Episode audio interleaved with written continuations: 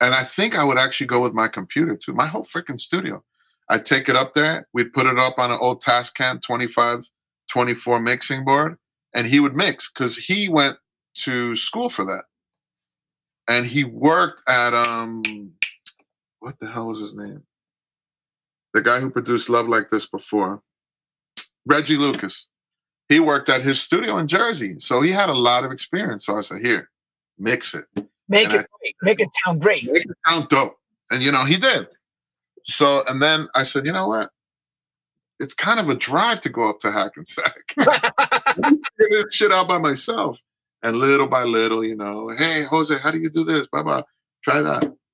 You know, and and I, he he kind of mentored me as far as mixing my own stuff, for sure. But as far as ideas and this and that, no man, that was just me being reckless and just not caring and being silly and you know being young minded and and and exploratory and it was just me being me, you know, at the time. Nothing to lose, no no point of reference, just being a raw you. You know what I mean? and that's And you have no barriers when you're that young. no barriers. No nothing. thinks. You're just Yeah. doing. You're just you're in do mode. Do, do, and more do, right? That's it, man. And and you know, it's part it's part of the it's part of the process. It's like I always equate it to you remember when you're a kid and you're trying to ride a bike and you can't for the life of you? Yeah, you can stay on a little and boom. then one day it's just it clicks and you got it. And you can't unlearn to ride a bike. That would be amazing. How do you forget to ride a bike? You can't unlearn it. So it was the same thing with music. It's like w- one day you found the right kick, bass, hat, clap combination. It just, whoa, what's this? And it clicked. That's what happened with me. Is I was I I I, I figured out how to mix on the board and just make it sound what I thought was dope.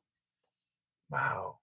Time, time in the chair. I tell people that all the time. I time. was gonna ask you. Tell Time me about that. How chair. long does it take you to get to become Harry Romero? What's the what's that involvement? You know, what's that commitment? That's the word commitment. it's not a thought. It's not something you don't wake up and say, I'm gonna commit my no, man. It's just this thing. Like it's this it it's a part it's like it sounds super fucking corny. It's like Yeah. breathing. It's like breathing. You gotta breathe. And for me, it was like I'll go to school. I mean, just get do the minimum amount of work to pass so they don't kick me out of Rutgers and come home. And, you know, on the way home, there's this one little record shop. They sell a lot of like, you know, like punk rock, like Violent Femmes or, or you know, whatever, the Butthole Surfers. And they they might have a few jazz records. Grab the jazz records, go home, sample, experiment. It sounds like shit. Then you come back and you switch it, and then it sounds amazing. And then you arrange it, and then you fuck up the arrangement. Then you come back and make the arrangement right. And so you think, you know, it's that. It's just that constant moving forward and learning and being a sponge and stumbling upon things. Like I remember one time in the studio scratching my head, I'm like, oh my God, I need a keyboard part. And I leaned back in my chair and my elbow hit the Juno 106. I'm like, that's it. Those kind of experiences, you know what I mean? It's just having fun and being open, man. I wish we could bottle that up, man. You know what I mean? Oh God, I wish we could harness that. We'd be loaded. Yeah. Cause you Yeah. know, sometimes you're hearing records now and you're saying we were doing that stuff 25, 30 years ago.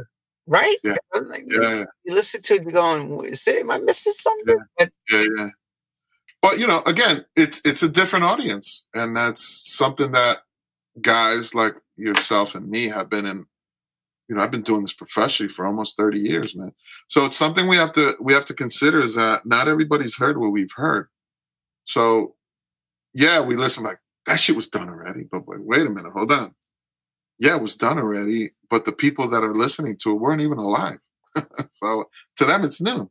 so I'm gonna sound like my father and, and fathers before them. Yo, dude, I got underwear older than some of the audience members in this in this thing now. It's, it's crazy. Wait, you wear underwear?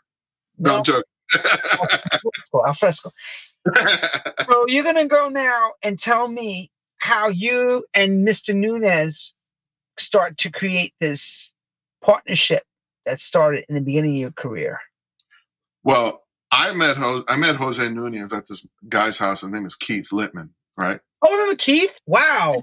Yeah, so him and I were friends since 91, 90, 91. He was a local DJ around here. And he built a studio because he, he wanted to get into production. And so, long story short, Reel 2 Real performed at this club called the Playpen that Keith was DJing at. And Eric's thing, whenever Reel 2 Real performed, he always had to DJ like 20 minutes before the act went on. So we always, so we're like, whatever, just let him get on.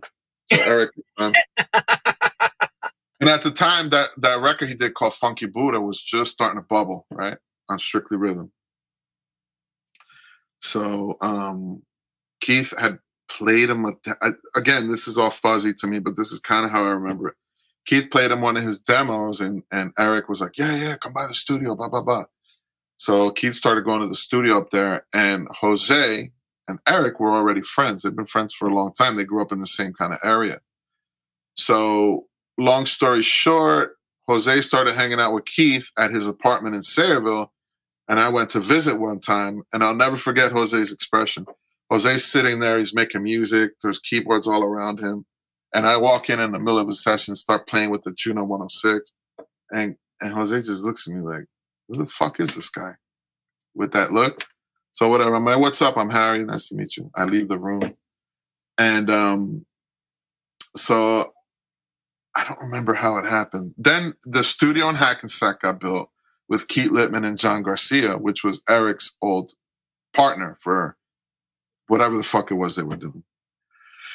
And um, so Jose and I started hanging out at that studio, and I told him, he's like, I told him about the time I walked in the studio and started messing around with his keyboard. And he's like, Harry, I thought you were the biggest jerk, dude. I didn't.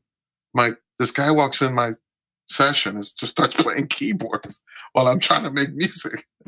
I'm like, oh, okay. So we became, we fast became really good friends, and um, that's how him and I met and started doing productions together, right, at the studio in Hackensack. I believe we also started that label called Gossip Records back in. I don't know if you remember that. Oh, I remember Gossip. Oh yeah. So um I forgot about it till you just mentioned it, and I can yeah. see the tongue, right, or something like that. A tongue. Yeah, yeah the big lips oh, and the tongue. So um, then Eric put out the "I Like to Move It." He made a shitload of money. He got really commercial. He's like, I want to. I don't want to play these commercial parties. I want to get back to my roots. So then he started Subliminal Records. And he called me and he called Jose and he called uh, DJ Sneak and Junior Sanchez as well. So he's like, listen, guys, this is my idea. Anyway, you guys can come to the office and we can sit down and talk. Let me let me give you the proposal, my idea, what I have in mind, blah, blah, blah. So I go there and he already talked to Jose and then he's talking to me. I didn't have anything going on at the time, you know, a record here, a record there. I'm like, yeah, Eric's cool. I didn't know him that well. We hung out, you know, we tried to hook up with girls, whatever. So um, I said, yeah, fuck it, let's do it. And that was the spring of 97. By the fall of 97, I was already touring Europe from the first release, which was my record with Jose Nunez, Constipated Monkeys, called Cro Magnon that record blew up. In the underground, it blew up major. And the phone started ringing, and the rest, as they say, is history. Did I answer your question? What was the question? no, you didn't answer. I'm just saying. Okay, good. No, no, you answered the question. So now this partnership begins with you and Jose, okay, and of course, Ministers of the Funk come and all the next records start to come. That's and right. also, if I remember correctly, what was that group of guys called that you were all part of? The drones. Oh, the that and also Mongoloids. That's it. Sneaking you, all of you with the Mongoloids. I remember all that. Yeah. Okay. It was a, that was a good idea on paper. Yeah, I mean, there's a lot of people involved. It's hard to pin everybody down. But it was a good it was a good concept. You could do it now because of the way the of the internet. You can because you can get everybody. But back then it was yeah. Okay, so now, so now you go from the neighborhood guy, yeah, to now the international guy, right? Like instantly, right? What it seems like it was kind of overnight, yeah. But kind of. how long is it now to that point before that happens? It's like 10, almost seven or eight years before that happens, right? Because from when you started, four years. Four, I'm four. Okay. Oh, so this really not that long then, considering that. No. Wow, good for you. I put out, I put out my first record in '93, and um, I started DJing, leaving New Jersey, flying to Toronto and LA, and a couple other close by places. 95, 96 and springtime we start subliminal and from the spring that whole summer was just i was locked in the studio. We were just making music nonstop left and right. The jocelyn brown the you know the constipated monkeys thing all kinds of stuff i mean.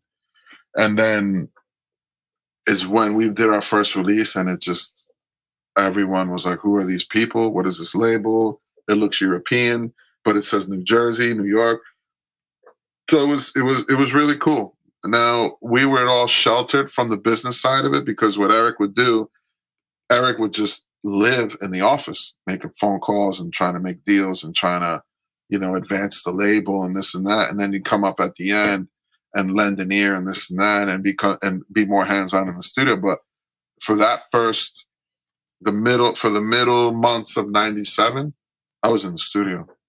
That's all I did and how and because that, that was a big question a lot of people had back then how much was eric morillo touching those records because he touched every single one like on the constipated monkeys the cro-magnon I, I don't remember exactly but he did it was his idea to have a vocalist come in and and do the little ad lib thing so he was he was hands on at that time 100% yeah yeah, but me, me and Jose were the ones making the beats and coming up with the ideas and the concept. He would just come in as, I guess, more of a traditional producer, if you know what I mean. Yep. You know, we we we in house music confuse that term. Um, producer in house music pretty much means you do it all. Whereas in pop music, that's not the case. You know what I mean? So um, he was more of a traditional producer in the sense that he'd come in and kind of fine tune things and and give that professional ear that he had that we didn't we just didn't have at the time. Because prior to that, he was already DJing internationally. He had, you know, his hit record and this and that. So we trusted him, and you know, he did a good job, especially on "Believe" with Jocelyn yeah, Brown. That record was. Yeah, that arrangement was sick, man. Sick. That was an amazing record. I remember when we got the when I got the test pressing, that was like, wow, this is the shit. I remember being in front of the console and having looking at Jocelyn Brown from my right, which is probably backwards here, but it was to my right through the glass and just being like, this is something. This is something special. She did that in one take. How was one. She, that's what I was going to ask you. How is she like to work, work working oh, with her? She's awesome. She's a sweetheart. She knows what she wants. She knows when to when to I mean, her mic technique is amazing. You know, all that, all those things matter. And yeah, we can fix it in post, but when you're when you're screaming and you back off the right way, and it's just she's just amazing, man. She knows what to do. She knows how to not hit that mic so it distorts. Just knows how to pull her neck back. You don't got to tell her. Hundred percent, man. And um, her ear for harmonies. It was just it was amazing. It was an amazing experience, and I, I'm glad. That's a question I want to ask. How did that record come about? Like did you and Jose work on the demo first, or was it something that you had the idea with Jocelyn? I, I went to I went to Double Platinum, which was the studio in in uh, Weehawken, New Jersey, and I walked in, and I remember Jose on the S three thousand, or no, probably the S one thousand, whatever. One of the samples, it kept triggering the Que Tal America loop. It kept triggering that shit. I'm like, Jose, put that in the fucking sequencer. Let me come up with some drums. No, bullshit. He had some preliminary drums up just just to mark the beat, right? I'm like, Jose, I'm redoing the drums. Give me some time. He put the thing in the sequencer, eight bar loop, and I created all the drums from, you know, all brand new drums. Damn. It came in, and then we said, let's get Al McDowell in here to record guitars, to replay that. So he replayed the guitars. We put everything in the sample. If you listen to that, the guitars are going left and right. Yeah. that was all done manually. we chopped every note of the guitar in the sampler, pan left, pan right, pan left, pan right, pan right. So that's why it sounds so so crazy if you're trying to DJ because you only hear one side of the guitar. Thanks. Yeah, exactly. So um and then he came in, he replayed the bass. I think Ruben who the hell played the bass on that? I don't remember. I mean, Ruben Blades played the bass. I was like, wow. Did Gene Perez? No, it wasn't Gene. It was another guy that played bass, another Puerto Rican dude that he's still super active in the Latin jazz community and salsa community. Name escapes me. Somebody Google who was on Wikipedia the, the record "Believe" with Jocelyn Brown. So we we basically oh. replayed. Go ahead. No, I was going to say somebody actually rated us a whole load of people. Thank you, Heather Chicago, and welcome to the True House Stories. We have Harry. I know this is where it's different. Sorry, Harry, but we no, have no. Harry Romero here talking about his life in the music industry. Those that never knew his life, you're going to learn. You're learning a lot right now. Harry Choo Choo Romero, thank you. Okay. Oh, and also everyone that just came in, reset your browsers because every every person counts. Okay, sorry. So now we were saying about um the believe thing. Yeah, so we replayed the sample and just kind of Jose and I just arranged the shit out of it. And then we had Jocelyn come in with uh, we wrote that with Dwayne Harden actually. So it was Dwayne, myself, Jocelyn, Jose, Eric, and then there was a, also a vocal arranger called Benny Diggs at the time. You remember him, right? Oh, sure, Benny Diggs. Yeah. Judy Mansell, Lisa Fischer. I mean, he had the best singers on the planet, and it was it was great because he'd sit there in front of the console and he'd direct the background singers what to do, where to where to end the note.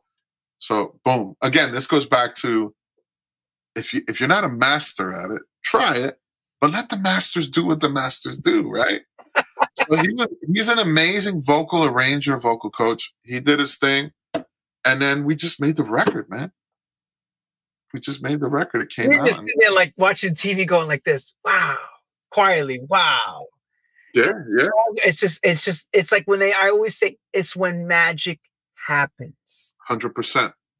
And again, that, that's kind of the beauty of sitting shoulder to shoulder with people in the studio is that it's kind of hard to recreate that when you're working like, oh, I'll send you stamps. Oh, send me stamps. I'll send them back. Yeah, That's cool. the same. It does. I know. Cool, but it's not the same, man. It's not. It's not the same. It's not the same when you have these little side conversations in the same room that might spark an idea. You know what I'm saying? That organic way of creating. I miss. I miss, I miss that a lot and I'm trying to get back into it. You know, I have um I have Inaya Day coming real soon. We're gonna recut some vocals, and we have our new record coming out on Undefected as well, called um what is it called? I Rise, right? Rise. No, what is it called? Oh my god, that's embarrassing. That's all right. Everyone, let let him find out what his name, his own record is. Yeah, what is it called again? Um, it's called I Rise. Yeah. I had it right. so, and, the, so, so does the marriage last well with everybody? With um, Subliminal, Eric, and Jose. I know you stood friends with him, and we've all been wondering what happened to Jose because there was a while you guys were doing records, and he kind of went quiet, and then of course, Eric, things changed, music changed. Yeah, I think what happens with um, Jose, and I don't think I'm speaking out of pocket here because, you know, I think what happens is what happens to a lot of people is you just get a little burnt out. And you know what I mean? And you take time off, and what you don't realize is that you take the time off, but you don't set an expiration date for that time off, for the hiatus. And the years just kind of pile up and pile up. And uh, you know, it, it, I think it's harder to get back on the saddle when you've taken this amount of time off. But I have high hopes for him. He just finished a beautiful studio. Uh, the ideas and groups he's sending me sound amazing. So I'm hoping that he can, you know, get these over the line and get them done and, and get them out because you know the world needs to hear what Jose Nunez is doing.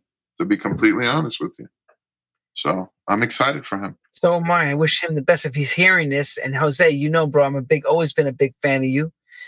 Especially, he's always a good guy. He's a really hey, good guy. Brother. Um, and you know, the Eric thing, Eric, Eric went on and and he made a amazing career DJing and making tons of money and the Madagascars and the this and that. And, you know, his untimely passing a couple years ago. But I remained friends. I was still there to, to as a soundboard for him, vice versa. He was there as a soundboard for me and um, got a lot of love for him. And and um, he, he's part of my story and you got to tell it. You know, it's all these stories, you know, sometimes they don't go right, you know. Um, because some people get sometimes more of the the shine in a way. Yeah. others are in the pit pounding away, working. That was that was an issue too, and I'm not going to sugarcoat it and lie. I remember, like, um, working on on whatever it was. I, I can't remember the exact project, but let's say a remix, and then you see the write up and no mention of myself or Jose. That becomes a problem, right? Because it's not that we want to outshine anybody. No, it's we want recognition for the time and effort we put into the project. So that you know, I, my example to him was always because I'd have this conversation with him, um, not frequently, from time to time. I'd say, "Listen, Eric, there's no way if you plant a little tree next to a tree that's already developed, that tree will never bear fruit. That tree will never reach its potential. And that was always my analogy with him so he understood what I was saying. So it was a thing, but I think at the end of the day, in those kind of situations, because of who he was to me, who I was to him, there was a mutual respect that we had for each other. And we carried that on through our whole friendship and and business dealings and productions and careers. Sure. So it was it was good. You know, oh, these are things that you know it's inevitable. The game is like this. We're hanging out with friends, and this is the type of stuff you hear. Yo, dude, come on, man. That guy should be taking care of you. You know what I'm saying? Like, oh, you are getting paid, no question. You are, you know, you're doing the contracts and that. But, you know, the business people around us, you know how they talk. You've been in these conversations. I've been in these conversations and you hear it and it does somewhat start to scr- let's put it like this it starts to scratch your neck a bit you know we're saying we're human we're human. Yeah you can't we're human. And listen anything creative i don't care what media you choose it's driven by ego. A lot of it is driven by ego. So it's it's about keeping it in check realizing it's there and not letting it not not letting it twist your reality. You understand what I'm saying? But that's it's a part of any kind of conglomerate, any kind of union, any kind of, you know, any kind of collaboration. It's like that kick drum's whack. I would have had a better one, right? Stupid little things like that. I think it. I'm sure it's been thought of me. Blah blah blah. At the end of the day, I always say, man, it, it's it's what what what did we create?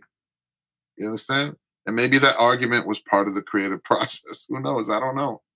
But um, yeah. So the subliminal years were great, man. I got to see the world, and you know, I was sheltered from from a lot of it, from a lot of you know the the the behind the scenes stuff. Which now that my career is in my own hands and I'm on my own team and this and that, I realize it's a lot of work, especially now with the advent of social media. The business model is completely changed. The mechanism is different. The machine is different. And it's about i've always said i never want to be a legacy act.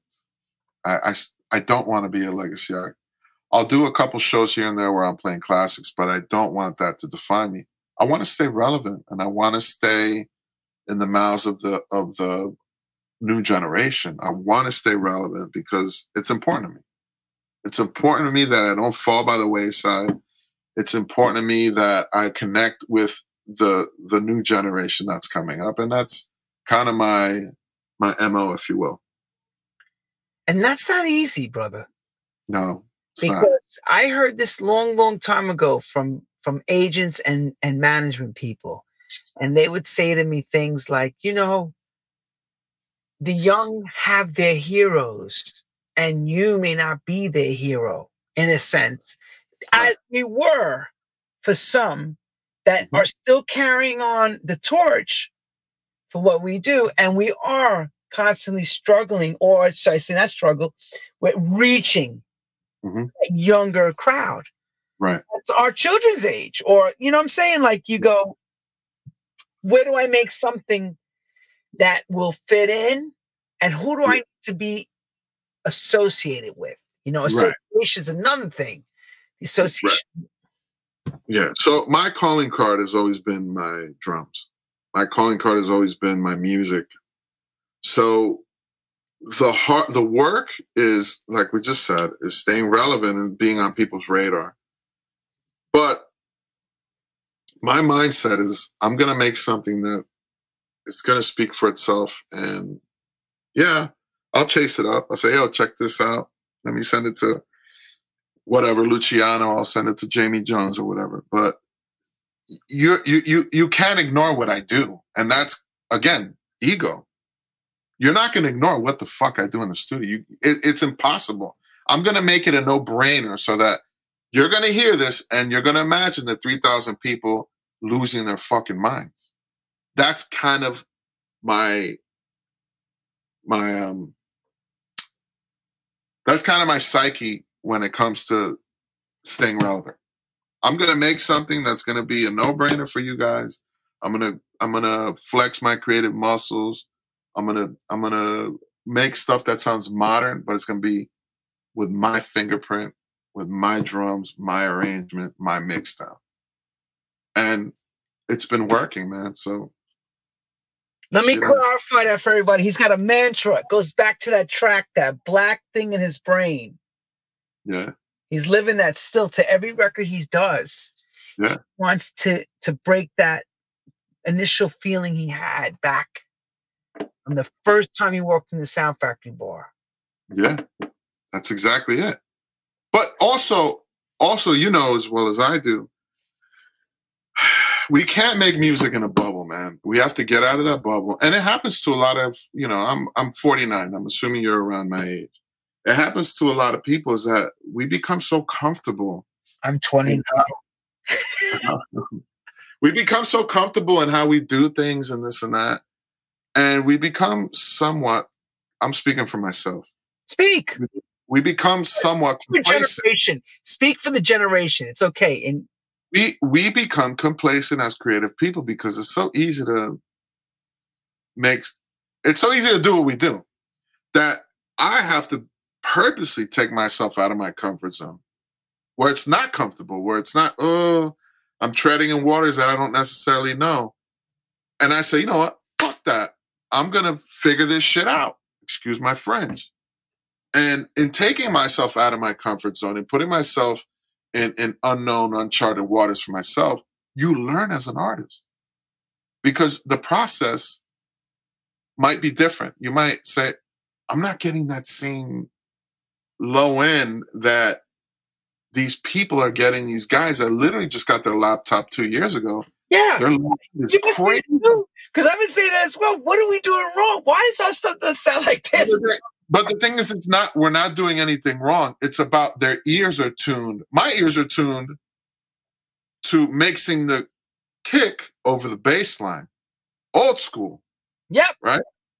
But now it's more predominantly kick drum. So it's, I'm not going to get into the whole technical thing. It's boring for a lot of people. But the point is that you have to, you have to kind of listen and you have to stay part of staying relevant is listening to what the kids are playing that's right and doing it but putting your own twist because inevitably we're always gonna we only have one fingerprint and it's ours the way we hear rhythm the way we hear syncopation the way we hear music balance it's the way we hear things it's it's what separates us from the other person right so if you're conscious of the fact that we have an issue my bass ain't rocking like that bass Fix it. You know how to do it. 30 years in the business. If you can't figure it out, Find something else to do. And we put enough time in these chairs to not guess. And that's what took so long in the beginning of my career was the guessing. Well, because we didn't I didn't know. Like I didn't know the right combination of the this and the that. But now putting in the time, and I'm I'm a strong advocate of this, is put in your time. If you really want longevity, if you really want to make a mark and leave a fingerprint for years down the line when you're fucking worm food and people can Google your name and hear stuff and be, wow, put in the time. You gotta put in the time. And there's no mis- there's no whatever you put out is because you sign off on it. Right? Don't put out shit. If you put out shit, that's not good for you. Who's benefiting from it? You have to be your worst critic at the best times, right? I don't know. That's kind of my my um, my approach, my way of thinking, if you will. No, it's a good way of thinking. I'm going to ask this question: Are you accepting to the changes of the sounds that are going on around you? Because you said be it complacency, you're comfortable. Are you are you are you okay when like house changed to the electro sound and then went to EDM? Were you comfortable with that, or did you say, ah, f that? I'm still gonna be doing choo choo music. You know, listen, I tried to do that stuff. That, but let's hear yours. I tried to do that stuff for a hot second. It was horrible. Right now, I also realized that what happened at that time was was unprecedented. Like it was just the amount of money being thrown around was insane. I also realized that this can't go on forever. So I'm just still gonna keep doing me and hope it comes back around and, and knock on wood it did. But I do I did take some of that EDM, for example. and I, I did take some of that understanding of their arrangements and said, okay, I understand that. Maybe I can incorporate an idea of that arrangement in what I do. So you can't hate on everything. You can't hate on it's music at the end of the day, right?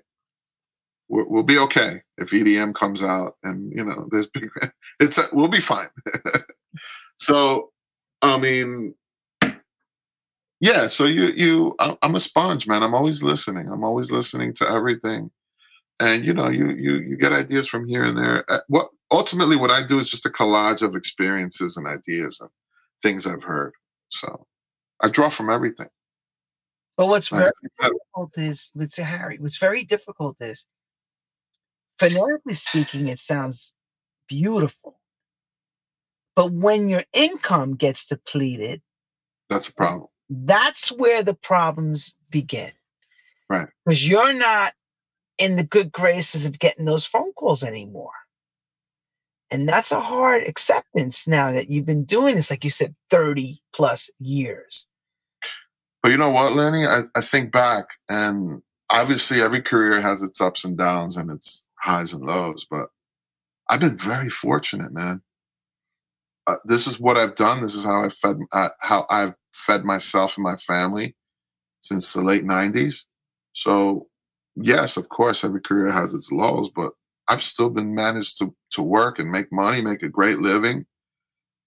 I don't know. I, I my mother always says, Harry, you've always had this light above you that I can't describe. And I don't know, whatever that light is, keep shining, please. Keep shining. Nobody's telling it's gonna stop here. Can see, but, uh, some people want to know, can you do this part time and be successful and be like you? Well, we have to define success. If if success for you is whatever that is, like I don't know what su- success means. So many things to so many different people. Like for me, success is doing what I love, and honestly, the hardest part of what I do is going on fucking airplanes. I'm down here making music.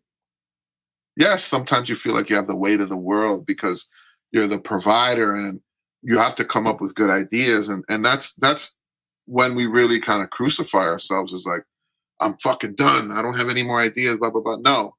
That's part of the process. Whereas before i would freak out. Like i'd get like you know i'd get panicky and stuff but no. Relax. You're going to hear something. You're going to go downstairs because me i've always equated making beats to batting practice. So that you're sharp and ready. Once you step in that batter's box, you're going to hit the ball. It might be a, a pop out, it might be a ground ball, but you're going to hit it. So I'm always making drums. I'm always making grooves. And in doing so, there's, you know, knock on wood, there's no way to run out of ideas. You're just making drums. Now you're like, boom, oh, cool. I was in the car and I Shazam this thing on, on Studio 54 radio. Let me go in there and chop the sample. Then you chop the sample, you filter it down, and you're hearing a bass line. Then you're hearing keyboards. So that's kind of just got to keep it moving. Now, if you want to be like me, you know, because you mentioned that, I don't even know what that means. I don't know what that means. Let's I, I, let me define a little bit what that really means.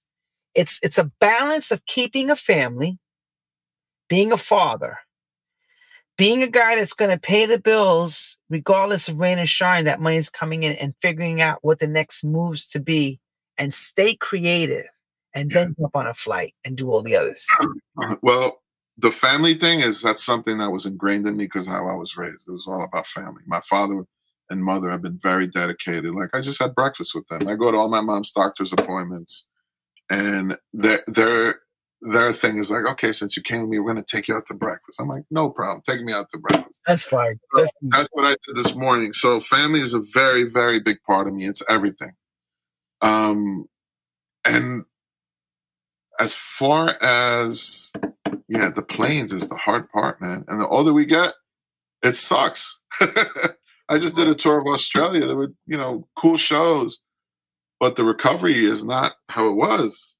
And I'm not complaining. I'm like I said, I'm blessed that the phone still rings, and I, and I I'm still relevant, and I'm still you know called to do remixes and projects. Like I'm I'm doing uh, something for Defected, which is really special at the end of this year. I don't know if I'm at liberty to say, but it's a big deal for me, you know, to be recognized and asked to to be a part of a of a series that's that's um that amazing people have been a part of. It's it's it goes back to what I said before, man. You can manage your time properly, but you got to put in the time to be able to manage your time. Like when I sit down here, I can work. I don't work eight, nine, ten. I don't do that anymore. I don't. I don't need to, and I don't have the time. But if you put in the time and you become a master at what you do, you can do what took you 12 hours. You can do it in two hours. And the way technology is now, like I manage, like I work in Logic, for example. I don't have any of my samplers set up anymore. Why? Because I don't need to. I actually took all my samples, all my sample libraries, and created Apple loops. I have access to everything. Now, it took me a week, two weeks to do this, but again, it was time in the chair and having the wherewithal and saying, okay, thinking ahead. I'm not going to fuss around with a stupid sampler that, you know, you, you sit there and fumble to get the hi hat truncator. I don't have time for that. I'm here to create music. I have limited a limited amount of time, so I think in my head. That's kind of how I I find the balance. I said, listen, you can't come down here and dick around all day because there's things to do, right? right. So in preparation, I said, let me streamline this. Let me get from point A to point B in a more efficient way, which is only going to help my work. So, again, I don't know if I answered your question, but I you think did. No, you answered it. Yeah. You just got to. You just you, you, you have to find a way to make everything fit. Hundred percent. You're not 20 years old where you have all the time in the world and no responsibilities. Yeah. But luckily, luckily, I lived through that, and I was able to have all the time in the world, or so I thought, and put in the time. And I don't guess myself in here. You know what I'm saying? That's not to say I have all the answers. This and the no, but I don't guess. I know when the kick and the bass are right because my room tells me, and my ears tells me. My experience in this chair tells me, and playing the shit out in the clubs tells me it's right. So I move on. Boom. Foundation is kick and bass, right? It's like a, a, home. You build a home, the foundation ain't right. Guess what? It's gonna go. It's gonna fall. It's the same thing for music. You get that kick bass combination right. Ideas aside, assuming we have great ideas, and then it's just you construct it. You put the walls up, put the roof. That's how it is. But I do it in an efficient way because I know what I know, and I know if I'm making a techno track, I know what kick to grab. I know the te- you know what I'm saying all that comes from experience and doing it for as long as I've been doing it. Do you make mistakes? Hundred percent. Is course. that okay? Of course it is. It's part of the creative process. That's what I want people to understand. He's not going to always be Harry Perfect Romero. It doesn't work like that. Just like me, I make mistakes all the time. We all do.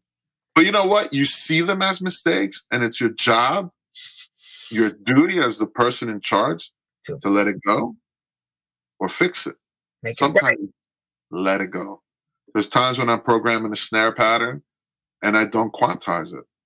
It sounds flammy, but guess what? That's the vibe. Leave it alone. That's an example of, of a, mistake. a good mistake. A good mistake. Yeah. Happy accidents, we call them. So now we now we are understanding the middle part of your life, and now where you're getting ready to go. And I don't want to congratulate you early because you're not supposed to tell us about the Defected thing, but I kind of know what it is, but I'm not going to say what I think I know it is. Sure. Um, today and from now to the end, where do you see yourself? Oh, what's the end? I don't know. Is there really ever an end to this long video session? I mean, ideally, I would love to get into scoring films. I think that's something that I would be good at. I think it's something that uh, I would have a lot of passion for. And that's something I want to do later in life. I love engineering, right? I love making shit sound better. I love making shit sound expensive. That's, I take pride in that. And I do a lot of stuff for people out there that people don't even know, and I'm not even going to say. so I do a lot of engineering for, for, you know, top shelf people. And I love it. I enjoy it. Um, DJing, I'm a DJ first and foremost. I'll probably always DJ in one shape, form, or another. Um, the going away for two weeks doing 15 shows, no thank you. That's too much. You know, I don't I don't really see a need for that. Unless, who knows, I don't know. But um yeah, so raising my kids. Hopefully my daughters will give me grandkids one day. They're still young, they're 15 and 13, but you know, living a normal life, dude living a modest, honest life, bro. There's nothing. I don't need the Ferraris. I don't need the Bentleys. I don't need none of that. You know, I I live a normal, modest life. You know, and and this this thing has been good to me. I'd like to give back too. Like, I don't know. My idea was always to build a studio in my former high school for kids to go and and and do stuff on. So there's still things I want to do to give back. Community is important as well for me. I have to do more in in, in terms of that. So, yeah, that's a lot. Yeah, and do a lot of fishing. I love fishing. He's a fisherman. Everyone. I was just going to ask you any hobbies because this is not a hobby. For some people, this is a hobby. This is our work. So, what is your hobby? I love fishing. Um, I go with Dennis. Me and Dennis Ferrer go often, actually. Um, I got into fly fishing this year, which is a lot of fun. It's it's a challenge. I enjoy archery. I'm an avid archer. Um, I like shooting my guns. Um, I don't know. It's normal dad shit. so yeah, those are my hobbies, and you know, I like grilling. I like watching my girls in the pool with their friends and hearing their laughter and all that. You like just love being you love mm-hmm. being a father. I love it. I love That's it. Suburban That's a suburban father. What you just said is suburban. Hundred percent. Power wash the house, the whole shit. That's yeah, me. Clean up, set the pool up, open the cover. Hey, How you doing, Bob? As you're getting your, you know, your mail. I love it. Wouldn't trade it for anything. You can just give me a house on a cliff in Ibiza. I'll go for a couple weeks, but nah. Question: Do you have to? You have an in-ground pool or above ground? in-ground. You take the cover off and set it up yourself, or you have somebody come and do all that? I have somebody open and close, but I maintain it all through the season. So you, you know what it is, and and this is probably not things people want to hear, but I'm so afraid that if I close it wrong, I'll bust the pipe, and then you know it'll cost me thousands and thousands of dollars. So a good friend of mine, his name is Blaze. He owns a, a pool company, and he he does the openings and the closings for me. Yeah. What about you? I have I have what I have my well, Oh God! Here we go. Everybody, I own a ghetto in ground, half in, half out. What is that? It was a above ground pool. We dug it, dropped it in. You know why? Because I didn't want to pay the property taxes. That's why. In Long Island. Here's the thing it's half in, half out. So every year I set the pool up and I take the dirty cover off. And it's like dealing like a cesspool. You got to clean the cover and then put the cover away. And I set the pool up every year. This is the first year, 23 years opening this pool, that my water was crystal clear. I couldn't. I said mm. something happened. It was COVID. It cleared itself. Yeah, yeah. COVID ate all the all the all the dirty stuff in the pool. Cleared it out. I just got. That's funny. That's funny you say that because we opened our pool this year too. Well, when they opened the pool, it was pretty damn near crystal clear. Yeah, I was like, look, something's wrong because normally the pool's always dirty. Yeah, normally it looks like you know a swamp. Yeah, it's true. I don't know. Well, I have to say, congratulations on everything. And three decades definitely shows in your work ethic. Thank you. Thank you, man. Um, I still got a lot to say, Lenny, man, and, and hopefully um um through music or just period? No, no, through music through music. I don't I'm, I do not have anything else to say other than I think we covered a lot of your life and also the life of um the people around you uh, that were a big part of the, your coming up. You know, you've definitely covered a hell of a lot. I, I, have a lot. I have a lot to do musically. I still have a lot of things I want to do, and um, as long as I, I have the ideas, man, I'll still be here. You know, in the basement in New Jersey, plucking away, scratching his head, and um, ex- exploring new horizons musically. Man, it, it's a lot of fun. I still have a lot of fun doing this, and I think, um, you know, as I say, once once it's not fun, that's when you have to kind of reevaluate things and say, okay, maybe I'll take a break, maybe I won't, maybe I'll do this, maybe I'll do I don't know. But for now, I'm still excited to come downstairs. I just redid my studio, so it's looking pretty cool. I can't actually pick up the computer and show you because this is my actual studio computer. Um, you're sitting, uh, you're sitting in his pit where he mixes. Literally, this is what the computer looks like. You know what? Do us a favor. Stand up and move so they can see the rest of the room. Oh. Look at his room. Wow. Look at the lights, everybody. Look at the flashing lights. That's the the whatchamacallit, the all the Roland stuff. Over here, you can't see it. I have the Mini Voyager, some Roland keyboards. There's a pro stuff, the Avalons, the Tube Techs, the Neves mini rack with some studio electronic stuff. That's it, man. I mean, you know, through the years we we whittled it down to what we really want to use, and and um, because before I had racks and racks of shit that it looked nice, but I didn't use it. Yeah, that's what happened here. I had racks of samplers, keyboard modules, and you just get to the point. First, on my end was it doesn't sound like the real stuff. Then it starts to sound like the real stuff, and I'm like, what am I doing? Well, it didn't. It, but in the beginning, all the the the soft synths, the the plugins, they didn't sound that good, man. So they sound terrible in the beginning. Yeah. I remember in the beginning also during you know when it transitioned to digital, I would never in a million years allow my drums to be digital. They had to come out of my samplers on the board, spread out. But then you know as the the the the sample rates got better and the quality I'm like, I'm like, what am I doing? yeah, we're counting ourselves all this extra work. Like you said, we had to streamline ourselves. Everyone who has tuned in and rated in, we've enjoyed Harry Romero. But check this out, Harry. When I jump off this, I come back on. I have a ton of your records. I'm gonna play.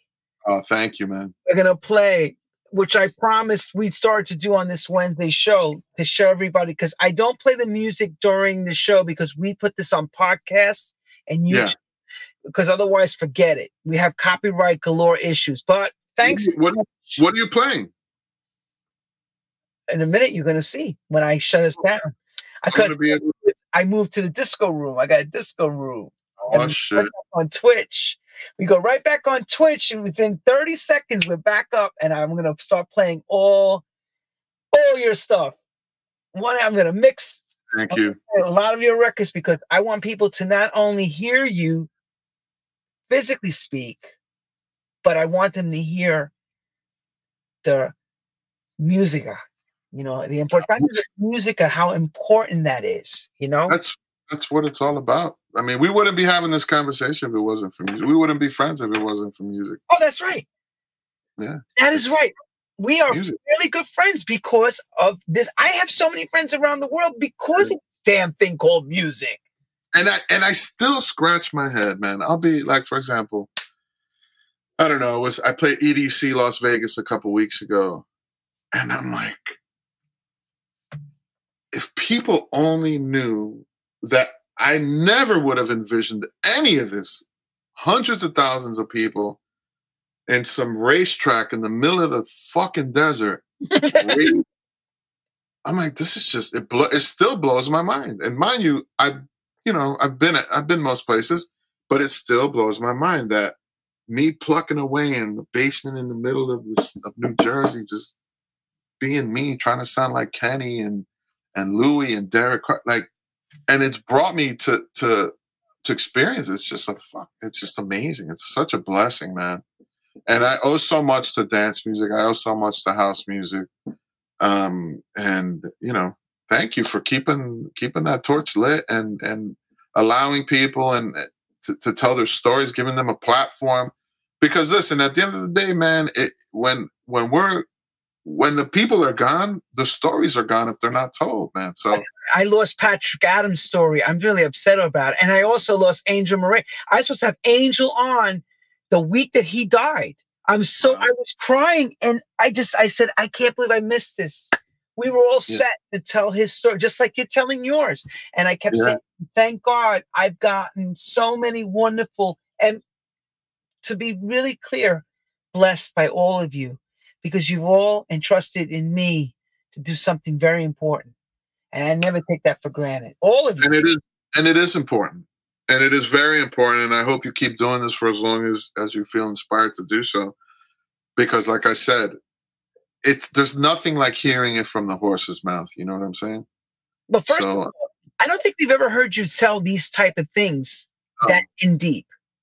Well, not well, not not in one sit down. You know, there's always little patches here and there. Yeah, yeah, a, a, sound blurb here, but but you know, and I'm sure I missed a bunch of stuff. But I mean, yeah, but you talk a lot. No, you don't want to. We don't want to bore these these poor people, man. Come on, man. Everybody, please, when I hang up this with him, stay with us and come right back on because we're gonna play Harry's music, okay? And Harry Chucho Romero, gracias. Muchas gracias, bro. Gracias. Continue success. Thank you so much and keep doing what you're doing mm-hmm. and get Thank you. as I will always rock your shit.